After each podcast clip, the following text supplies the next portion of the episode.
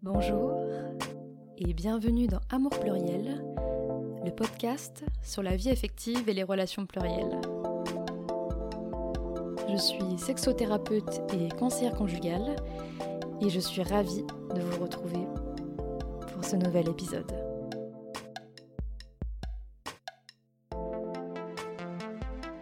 Si vous avez besoin d'être accompagné dans votre vie affective, vous pouvez me contacter sur mon site internet amourpluriel.com.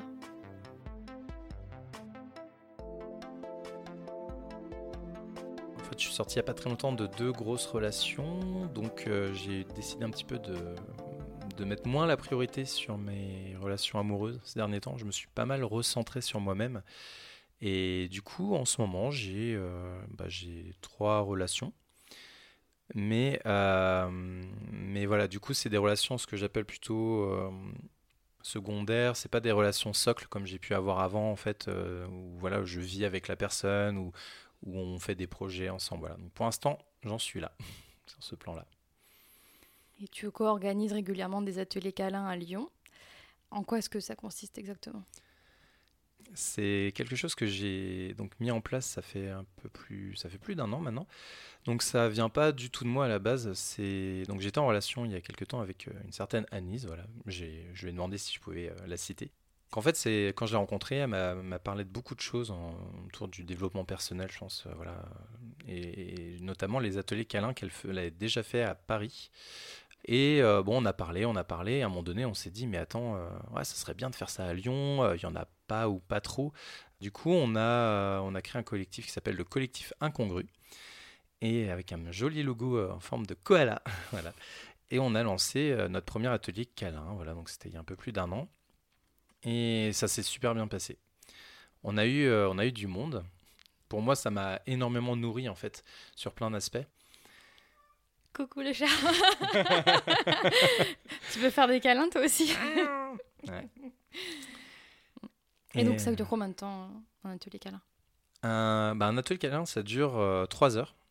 Et c'est euh, découpé en, en, deux parties. Donc il y a une première partie qui dure une heure et demie et euh, l'idée c'est de faire de ce qu'on a, on a appelé euh, avec Annelise des, des jeux relationnels. Donc pas, on n'a pas inventé le, le terme, hein, mais voilà, c'est, on a posé le truc comme ça. Donc euh, des jeux relationnels. Donc l'idée ça va être de casser la glace entre les participants parce que évidemment quand vous avez payé pour un atelier câlin euh, vous arrivez et que là, il y a une dizaine de, gens que vous n'avez jamais vu de votre vie en face de vous et qui, euh, qui sont là pour vous câliner ou que vous allez les câliner. Voilà, c'est très, très particulier. Quoi. Et donc, euh, donc, les premiers jeux, ça va être dans un premier temps de casser la glace et aussi d'apporter des, des notions qui sont vraiment essentielles pour nous. Donc, bah, la première dont on parle énormément maintenant en ce moment, là, c'est le consentement puisqu'évidemment, euh, c'est pas parce qu'on vient dans un atelier câlin qu'on va forcément euh, pouvoir câliner qui on veut ou être câliné par qui on veut. Donc on, voilà, on fait des jeux autour du consentement. On, on interroge beaucoup les, ce qu'on appelle le désir, quoi. Donc euh, voilà, bah, est-ce que vraiment j'ai envie de faire ça? Parce qu'on peut dire oui à une proposition, par exemple, est-ce que tu veux me faire un câlin? Bah oui, j'ai envie, mais en fait pas vraiment. Mais on va dire oui parce qu'on a peur de brusquer l'autre ou de le heurter. Donc vraiment, on essaie de créer un cadre où les gens vont, vont pouvoir dire non en toute sécurité et en toute sérénité, sachant qu'en face, la personne sera apte à recevoir le non, puisqu'on aura, on aura cadré tout ça avec des jeux. Quoi. Avec ces, ces différentes étapes de est-ce que c'est un non, est-ce que c'est un plutôt non, un plutôt oui, un fuck yes? Ouais, c'est ça. Ouais. Bah, ça, c'est, ça fait partie. On le fait pas à tous les coups, parce qu'on essaie de varier euh, énormément, mais effectivement, là, le le désir gradué, euh, la gradation du désir, on, avait, on a appelé ça. Euh, donc c'était ça, c'était de se dire euh, qu'il n'y a pas de oui ou non, en fait, parce que oui ou non, c'est parfois... Dans le non, en général, ça va, c'est entendable. Non, c'est non. Voilà, on, peut le, le, nuancer, mais c'est un non, c'est ça reste un non. Par contre, entre un oui et un ah ouais, j'ai trop envie, donc le fameux fuck yes que tu viens d'évoquer, c'est vrai qu'il y a une, quand même une grosse, grosse différence. Parce que dire ouais, j'ai envie, mais ça veut dire qu'il y a quelque chose derrière ce mais. Et si on le résout pas et qu'on fait la, bah, par exemple le câlin quand même, bah, ça se trouve le mais c'est que j'avais pas envie dans cette condition, dans les conditions dans lesquelles tu l'as, proposé. Moi, je préférerais un câlin de telle manière, donc plutôt euh, debout. Toi, tu le voulais allonger, moi, je le préfère debout. Mais si je ne, si j'interroge pas mon désir et que je j'accepte le câlin allongé, bah peut-être que après coup, je vais pas être très bien. Je vais me dire ouais, mais c'est pas ça que je voulais vivre. ça peut être un je sais pas aussi. Oui. Bah oui. Mais le je sais pas, du coup, on on l'associe plutôt au non. Oui. Puisque voilà. Mm. si la personne ne sait pas, bah ok, bah quand tu sauras, tu me diras. Mm, mm, et donc la deuxième partie ensuite, après les jeux relationnels? Eh ben, Une fois que les gens sont très à l'aise, qu'ils euh, ils ont fait des jeux autour du nom, autour de, ils se sont interrogés sur leurs désirs, tout ça, eh bien, euh, ce qui se passe, c'est qu'on met de la jolie, euh, la jolie musique, on met les lumières un peu plus basses, et, et là, donc, on, on, propose aux, participants et participantes de, de faire eux-mêmes des propositions de, de, tendresse. Alors, quand on dit tendresse, c'est pas forcément que des câlins.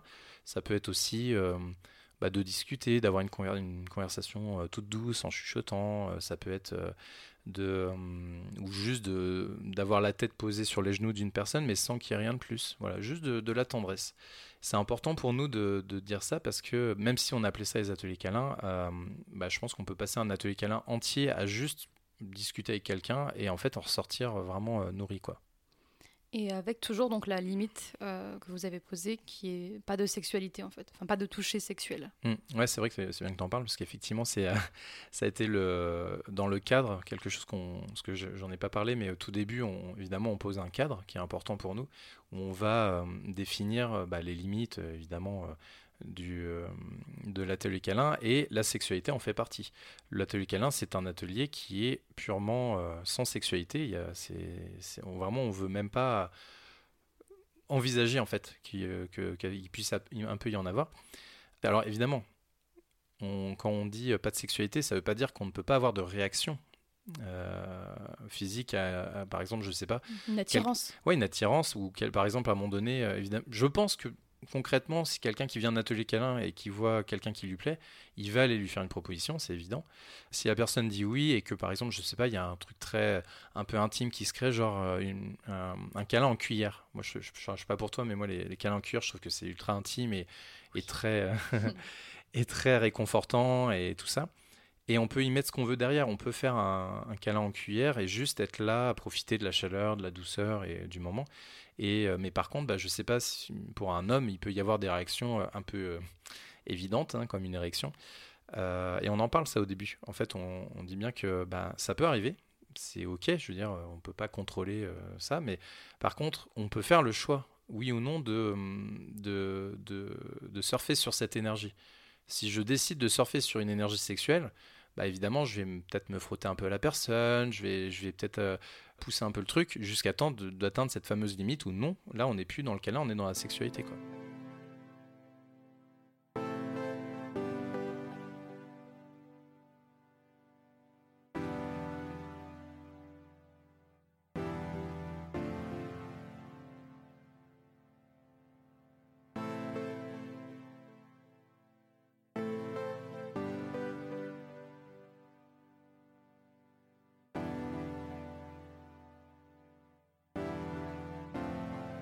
Et justement, quels sont les retours les plus fréquents que vous avez des participants et participantes?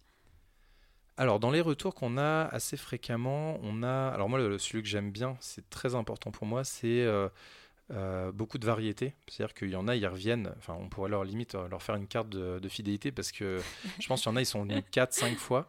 En autre retour aussi, alors moi, j'en ai eu un qui m'a beaucoup, beaucoup, beaucoup touché. C'est le dernier atelier câlin qu'on a pu faire avant le confinement d'ailleurs.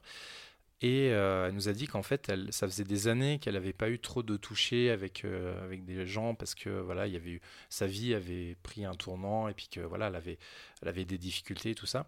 Voilà, elle nous avait écrit en nous disant euh, ouais, c'est incroyable, j'ai pu revivre quelque chose que j'avais, je pensais ne plus revivre. et c'est vrai que ça, c'est un truc qui, que j'ai un peu entendu par-ci par-là. Les gens qui parlent entre eux ou moi quand ils viennent me voir à la fin pour me pour m'expliquer, c'est ce côté, ben ouais, de, renouer non pas avec le forcément que le toucher, mais aussi avec la tendresse et avec le, la connexion avec l'autre en fait, et d'une manière plus authentique et plus plus chaleureuse peut-être que juste euh, jouer un pote dans un bar et on parle de, de la vie de tous les jours. Voilà, là il y a un truc peut-être plus connectant pour, pour ces gens-là. Euh, après évidemment, euh, les gens qui viennent parfois sont un peu remués par, nos, par les ateliers câlins. Parce que ben, des fois, ça vient toucher des choses qui sont, qui sont difficiles. Bah, le toucher, des fois, c'est, ça, peut être, euh, ça peut être souffrant ou ça peut être euh, euh, relié à des expériences passées qui ne sont pas heureuses. Et bah, on a eu, on a eu voilà, des participants, participantes qui, bah, qui pleuraient pour des raisons. Alors après, nous, on, si on ne va pas creuser si la personne n'a pas envie de nous en parler. D'ailleurs, on a mis en place un système dans, dans l'atelier câlin, là c'est le système de la cabane. C'est-à-dire que si à un moment donné, pendant l'atelier, vous avez, euh, vous sentez pas bien, ou vous avez besoin d'espace, vous avez besoin de vous reposer ou de, vous éloigner du groupe, eh ben, il y, a un, espace cabane, donc c'est l'endroit le plus confortable d'ailleurs en général de l'atelier. Et, euh, et, quand on est sur cet espace-là, on ne peut pas venir vous faire de propositions ou venir vous parler.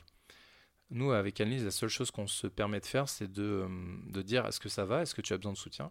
Si la personne dit euh, ça va, tout va bien, bah, on la laisse tranquille. Et si euh, c'est arrivé de temps en temps qu'elle dise ouais, bah, je veux bien parler un petit peu, et, et voilà, il peut y avoir des échanges comme ça. Puisque tu disais tout à l'heure sur le fait que ça peut nous réapprendre à, un toucher euh, différent, on va dire. parce qu'en fait, le toucher aussi, maintenant, c'est beaucoup associé à la séduction et voilà de pouvoir être dans un contact physique vraiment très proche avec quelqu'un sans qu'il y ait cet enjeu-là, ça peut être aussi euh, libérateur, je trouve. Bah, tout à fait. D'ailleurs, on, j'ai eu, euh, je crois que c'était un homme, un participant qui nous a dit euh, après l'atelier câlin, vraiment, mais qui nous a dit non, mais en fait, je, vais proposer plus de câlins aux gens de mon entourage et pas juste mes, mes, amoureuses ou mes amoureux. Enfin voilà. il est revenu à l'atelier suivant, il nous a dit mais j'ai fait des câlins à mon père et tout. Enfin, et, je dis pas, je suis pas en train de dire euh, venez aux ateliers 15, ça changera votre vie et tout, mais il se trouve qu'il y a certaines personnes qui peut-être avaient besoin. Voilà, moi c'est ça que je, vois ça comme ça. Je ne me considère pas comme un comme quelqu'un qui va créer des révélations aux gens. Les, gens ont ça en eux déjà en fait. Ils ont déjà ce truc en eux et c'est juste qu'à un moment donné, paf, il y a la petite étincelle et, euh, ils comprennent des choses sur eux-mêmes et, et j'aime bien ce côté plutôt impulsif quoi, créer l'impulsion chez les gens, juste quelle place accordes-tu à la tendresse dans ta vie? Ouais, la tendresse, c'est quelque chose que je, je pense que j'ai pas mal minimisé dans ma vie euh, pendant très longtemps. Parce que pour moi, la tendresse, c'était. Alors, je, vais être très honnête, hein, pour moi, la tendresse, c'était avec mon amoureuse et point barre, j'ai envie de dire presque. Euh, je pouvais avoir des marques affectives euh, auprès de mes amis, un peu moins de ma famille. Mais voilà, je sais pas, je me sentais pas quelqu'un de très. Euh, j'aimais bien le toucher aussi, j'aimais bien le contact, machin, mais pour moi, c'était pas de la tendresse, plutôt de l'affection, ce qui est très différent. Et c'est vrai que je trouve que la tendresse, c'est quelque chose qui amène à, une profondeur dans la connexion en fait à l'autre que ne serait c'est pas forcément le toucher hein, d'ailleurs euh, parce qu'on peut quand on parle de tendresse souvent on parle de câlin de machin mais euh, la tendresse ça peut être juste une manière de parler à l'autre de, se soucier de l'autre de de prendre soin de l'autre, euh, faire un repas, euh, juste euh, où tu es fatigué, bah attends, je te ramène, ou je sais pas, tu vois. ça peut être plein plein de choses la tendresse, mais on l'identifie pas forcément comme tel.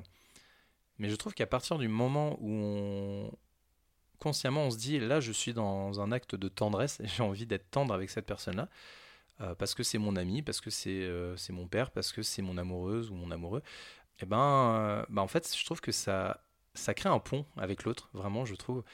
Et euh, j'adore ça parce que quand je vois que quand moi j'ouvre cette porte-là, mais le, les retours que je peux avoir, c'est très très rare quand j'ai quelqu'un qui, qui ferme direct la porte. Quoi. Parce que de toute façon, évidemment, c'est fait avec le consentement. Hein. Évidemment, je vais pas faire un acte de tendresse, genre est-ce que tu veux que je te prenne dans mes bras si euh, je ne l'ai pas demandé avant? Mais euh, en général, le fait de créer ce genre d'intimité, j'ai envie de dire, ça, ça ouvre des portes en fait et ouais des, bah, des connexions, des, euh, des amitiés plus profondes, plus sincères. Euh, plus s'ouvrir à l'autre, tu veux dire? Ouais, c'est ça. Bah, le, le, mot qui revient souvent, c'est l'authenticité. Je trouve que la tendresse, c'est un peu de l'authenticité euh, presque brute, tu vois, genre. Euh, voilà, je, je t'apprécie, j'ai envie de prendre soin de toi. Est-ce que tu veux, t'acceptes, tu vois? Puis la personne te dit oui ou non, et si c'est non, bah c'est ok. Et si c'est oui, ben voilà, ça ouvre des, des portes. Et tu participes et organises des soirées sex positives également. Qu'est-ce que ça veut dire, sexualité positive pour toi? Pour moi, c'était un peu une évidence, certaines choses qui étaient posées dans la sexualité positive, puisque je vivais déjà ça un peu au quotidien. Euh, euh, voilà, donc pour expliquer ce que je vivais au quotidien, c'était euh, d'être très, très attentif à mes besoins et à ceux de l'autre, d'être beaucoup dans la bah, justement dans la recherche de, du consentement, de, trouver que tu sais, le fameux consentement c'est sexy, tu vois. Je... Et bah, en fait, il se trouve que j'ai commencé à vraiment m'y intéresser de manière un peu plus organisée quand il y a donc quelqu'un sur, sur Lyon qui a, qui a créé une communauté Sex Plus. c'est qui, qui est inspiré de, la communauté Sex Plus France. En gros, il n'y avait juste pas d'antenne à Lyon. Et j'ai trouvé ça très chouette. J'ai trouvé ça très chouette, c'est parce que en fait, pour moi, la communauté Sex Plus, c'est un, c'est pas tant juste de dire c'est ça la sexualité ou c'est pas ça, faut faire attention à ça, machin. Parce que ça, évidemment, ça, ça prête à débat. Donc c'est, euh, c'est plutôt d'ouvrir un espace où on se dit on peut parler de tout, on va pas juger l'autre et surtout on peut, euh, on va se sentir en sécurité quand on va parler de ce qu'on euh, si moi j'ai des problèmes de, je sais pas, d'érection, j'ai des problèmes de tel, enfin j'ai tel ou tel problème, ben je vais pouvoir en parler à des hommes, à des femmes, et, et je vais pas ressentir un mal-être, de, enfin un malaise en face. Je vais ressentir plutôt euh, bah, de l'accueil. C'est voilà, c'est ce qu'on essaye de mettre en place, et je pense qu'on y arrive très bien avec ce groupe. Et aussi le mouvement Sex Plus, c'est lié au, mouvement queer. Enfin, c'est vraiment euh, permettre aux personnes avec toutes les identités de genre euh, possibles de se sentir bien euh, dans, leur sexualité.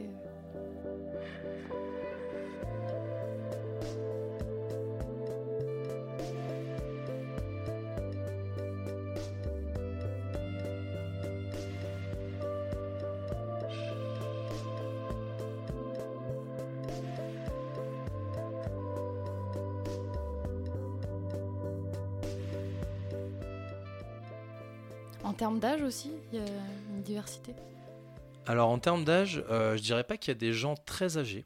Je pense qu'on va monter à une cinquantaine d'années grand max. On n'est pas fermé du tout. Euh, s'il y a quelqu'un, euh, je sais pas, qui a 65 ans qui veut nous rejoindre, enfin, il n'y a aucun, aucun souci. Après, bah oui, c'est vrai que on est plutôt, à l'heure actuelle sur Lyon, c'est plutôt une, antenne très jeune. je dirais entre 25 et 45 ans si on va faire une grande fourchette. Donc il y a ces événements-là, ces apéros, où il s'agit juste de, discuter, en fait, de se rencontrer. Et il y a les, vraiment les soirées, euh, les week-ends expositives. En quoi est-ce que ça consiste? Ouais, donc là on monte un, petit cran au-dessus parce qu'effectivement, les... il faut savoir que les, les, le groupe Sex Plus n'est pas, pas un endroit, c'est pas un site de rencontre. Euh, évidemment qu'on va rencontrer des gens, évidemment qu'il pourra se passer ce que deux personnes consentantes pourront euh, euh, vouloir vivre, mais après, oui, il y a eu un désir un petit peu de, de créer des événements autour de la sexualité et plutôt de la pratique. Et ça existe déjà. Hein. donc il y a par exemple à Paris, moi je connais les Châteaunades. Je pense qu'ils ont pas mal parlé d'eux ces derniers temps parce qu'il y a eu des articles, tout ça sur eux. Donc nous, effectivement, on, a, on en a organisé bah, dernièrement, en juillet, on a organisé un, premier euh, événement euh, autour de la sexualité euh, sur Lyon. Et donc on, était une dizaine. Et le, ce qui est très important, c'est qu'on a vraiment pris le temps. Voilà, on a discuté de, bah, de c'est quoi pour vous une soirée comme ça, qu'est-ce que vous voulez vivre, qu'est-ce que vous ne voulez pas vivre. Euh, c'est quoi les, idées? Qu'est-ce qu'on fait comme jeu? Est-ce qu'on fait des jeux? Est-ce que comment on casse la glace? Euh, Comment on se rapproche? Euh, Jusqu'où on peut aller dans la, sexualité pendant cette soirée? Donc on a parlé de ça longuement. et voilà. Et puis du coup on a on a pu faire une soirée qui a été vraiment, je pense, assez assez douce. C'était un peu la volonté qu'on qu'on avait voulu mettre derrière. C'était voilà, il y avait pas, on n'a pas parlé de BDSM, on n'a pas parlé de, il n'y avait pas de, sexualité très franche euh, dans l'espace commun. Il y en a eu euh, dans les espaces privés, mais euh, voilà, c'était plutôt de la, voilà, une sorte de, bah, de tendresse, mais où on pouvait surfer sur cette sexualité, cette fameuse sexualité qui pouvait venir. Qu'est-ce que tu cherches dans ces explorations-là? Eh bien, de l'exploration justement. non, mais c'est vrai que c'est tout bête, mais je pense que j'aime beaucoup ma sexualité au quotidien. Euh, pas, je me sens très épanoui dans ma, ma sexualité euh, au global.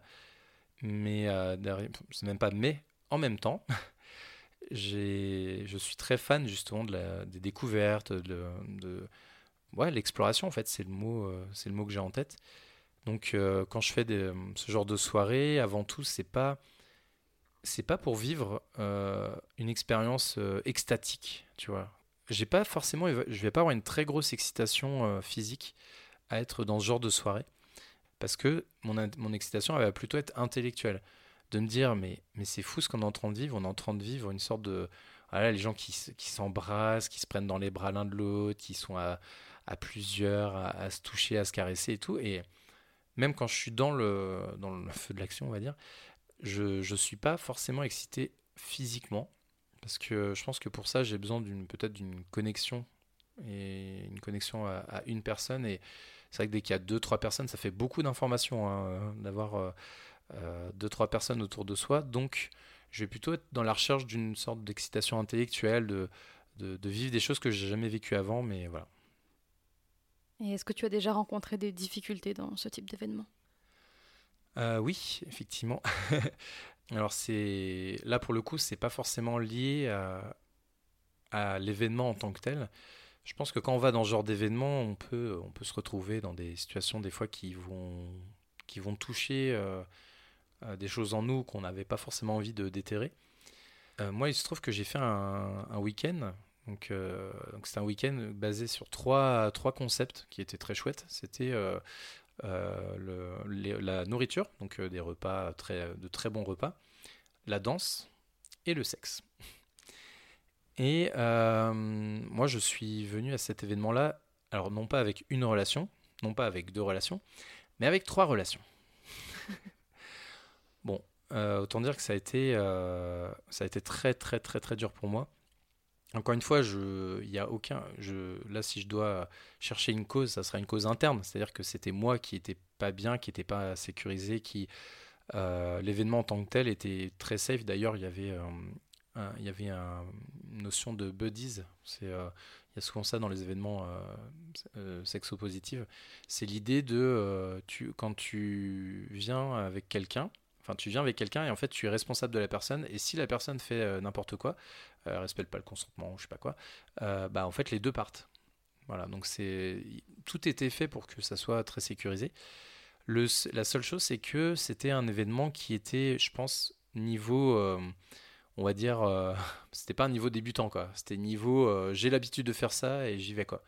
Et moi, j'étais débutant à l'époque. Et euh, j'ai très très mal géré mes émotions. J'ai très mal géré euh, bah, voilà, un peu de jalousie. Alors oui, je, j'étais poli. Euh, bon, je le suis plus ou moins toujours. Bon, voilà.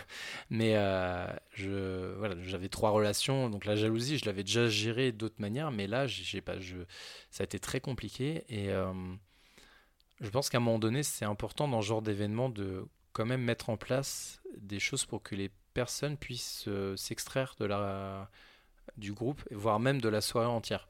Des cabanes, quoi. Bah, soit des cabanes, soit voire même, euh, bah, je peux partir, rentrer chez moi. Et là, c'était en pleine campagne, il n'y avait aucun moyen que je rentre. Et il n'y avait aucun espace euh, qui était très, très sécurisant pour moi. Et du coup, ça a été très, très, très compliqué. Quand on participe à ce genre d'événement, mais vraiment, il faut absolument identifier c'est quoi nos limites. Parce que nos désirs, au final, je pense que c'est assez facile et même si on les a pas identifiés, ça vient sur le moment, ça, il n'y a pas de souci. Par contre, les limites, je pense pas qu'il faut se demander pendant l'événement, c'est quoi mes limites? Il faut se le demander bien avant. Et d'ailleurs, nous, pour euh, notre soirée euh, sexpositive, là, on avait, euh, on avait écrit un, tableau, enfin chacun avait mis, pas un tableau, mais une feuille, avec ses désirs d'un côté et ses limites de l'autre.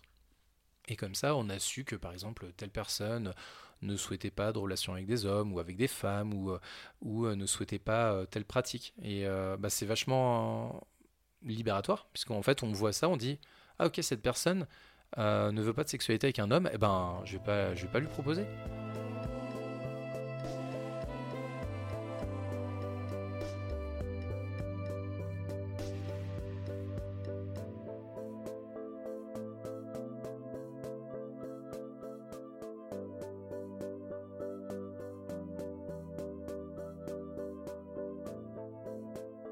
M'as confié ne plus avoir envie d'être étiqueté euh, polyamoureux. Pourquoi? En fait, d'être identifié polyamoureux, ça, je pense que ça a été une grande source de fierté pour moi pendant un temps, mais presque trop. C'est-à-dire que j'ai pu même être un peu, tu sais, un peu arrogant de dire mais, pourquoi, pourquoi lui il est, il est encore mono, il, il, a envie de, ou elle, ils ont envie clairement d'autres relations ou de, coucher avec d'autres personnes, mais ils n'assument pas et du coup après ils vont se tromper, tout ça. Mais après, je pense pas que tout ça, je l'ai. C'est pas quelque chose que j'ai créé moi-même. C'est-à-dire que dès qu'on va dans un café euh, poli, euh, qu'on va, euh, qu'on discute avec des gens qui, s'intéressent à la question, on se retrouve vite avec des, des petites injonctions du style quand tu es poli, il faut être comme ça, ou il faut faire ça, ou il faut être comme ça.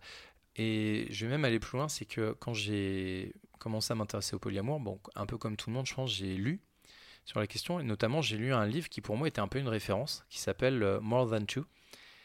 En fait, dans le livre, à un moment donné, il y a un passage qui m'avait marqué, où euh, en fait la, les, deux auteurs et autrices disent euh, voilà, à un moment donné, vous allez sentir une résistance. Quand vous allez voir, par exemple, votre relation pour la première fois sortir avec une autre relation, voire faire l'amour ou ce que vous voulez, vous allez sentir une résistance, ça va faire mal. Et dans le livre, ils appellent ça le, euh, le passage noir, un truc comme ça. Enfin, je traduis en français à la volée, mais si vous passez ça, après ça ira mieux. Vous inquiétez pas. mais il faut passer ce moment-là.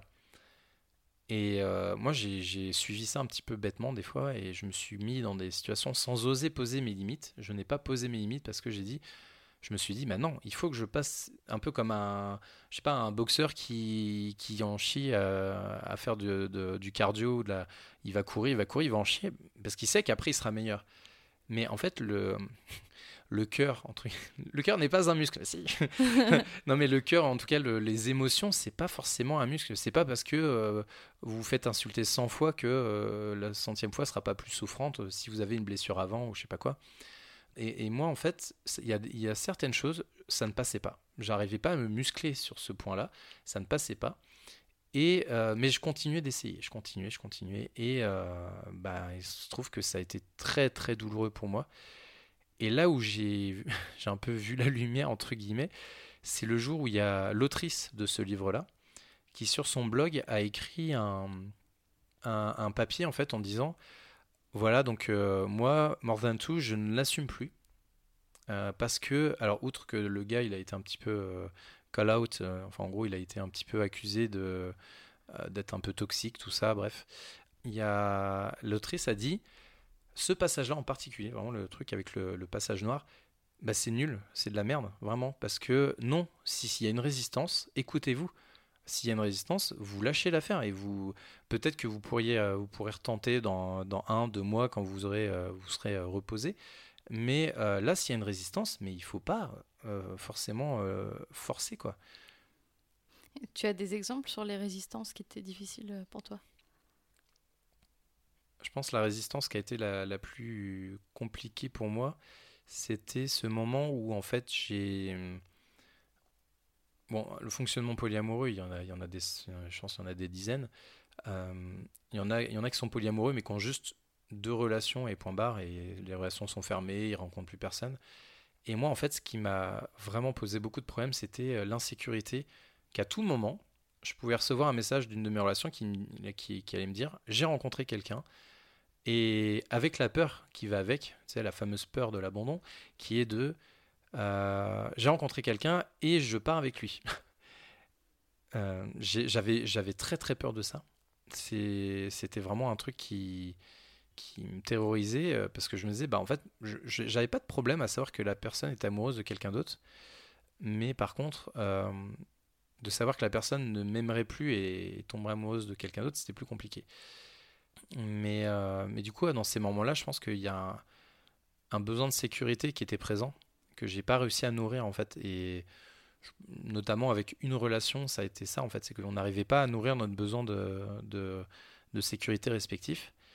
Et en fait, on ne s'est pas vraiment écouté. Alors, on a, à un moment donné, on avait envisagé de fermer notre relation pour être juste avec les relations qu'on a et point barre. Et, je pense que c'est bah, plutôt moi qui dis bah ouais, mais non. Enfin, au début, j'étais d'accord, et puis en fait, je suis revenu dessus.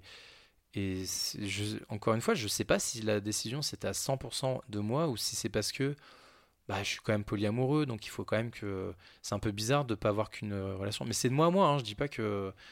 Enfin, que deux relations, j'en ai deux. Mais euh, c'est de moi à moi, je dis pas que on m'a injecté des trucs dans le cerveau, genre en mode ouais, pense comme ça. Mais euh, mon cerveau l'a traité comme ça après avoir entendu pas mal de choses. En fait, ça rejoint l'injonction de. Euh, quand tu es poli, il faudrait forcément être tout le temps ouvert à, des nouvelles rencontres et les tolérer aussi chez les autres. Un peu, puis par rapport aux résistances, je pense aussi qu'il y a, bah, l'affaire de l'expérience et de ce, parce que ces limites, on les trouve aussi euh, bah, à travers le temps et, peut-être qu'il y a des choses sur lesquelles effectivement on est moins sensible euh, au fil du temps et il y a d'autres choses qui, bah, qui résistent justement et, et que on peut les identifier que euh, dans le temps, hmm. tout simplement. Ouais, je pense que c'est le, le... Bah, après ça fait quand on dit dans le temps bah ouais mais ça veut dire est-ce qu'il faut s'entraîner pour ça tu vois? C'est le mmh, truc dont je mmh, parlais tout à l'heure. À mon avis je, pense qu'il y a quand même euh, des il y a moyen de, de, juste se dire moi par exemple je suis j'aime pas l'insécurité j'aime pas le bouleversement euh, d'une nouvelle relation. Là je suis avec deux relations qui elles-mêmes sont avec une autre relation donc ça fait un polycule voilà j'ai pas envie de plus vraiment et ça peut être ça peut être euh, légitime de se dire ça par contre, ben, comme, comme on est dans une situation polyamoureuse, on ne peut pas l'exiger des autres. C'est en ça que le polyamour parfois peut être un peu compliqué. Quoi. Mm. Apprendre à accepter que les autres peuvent le vivre euh, différemment que nous. Ben ouais. Après, on peut tomber sur quelqu'un qui, qui est exactement raccord à l'instant T sur, euh, sur ce qu'on désire, mais c'est pas dit que ça changera pas. Mais après, ça veut pas dire que nous, on changera pas non plus. Il y aura peut-être des évolutions euh, dans notre manière de, de vivre la chose. Merci Maxence pour ton partage et merci à vous de nous avoir écoutés. On se retrouve le mois prochain pour un nouvel épisode. N'hésitez pas à me partager vos réactions sur les réseaux sociaux, Facebook et Instagram.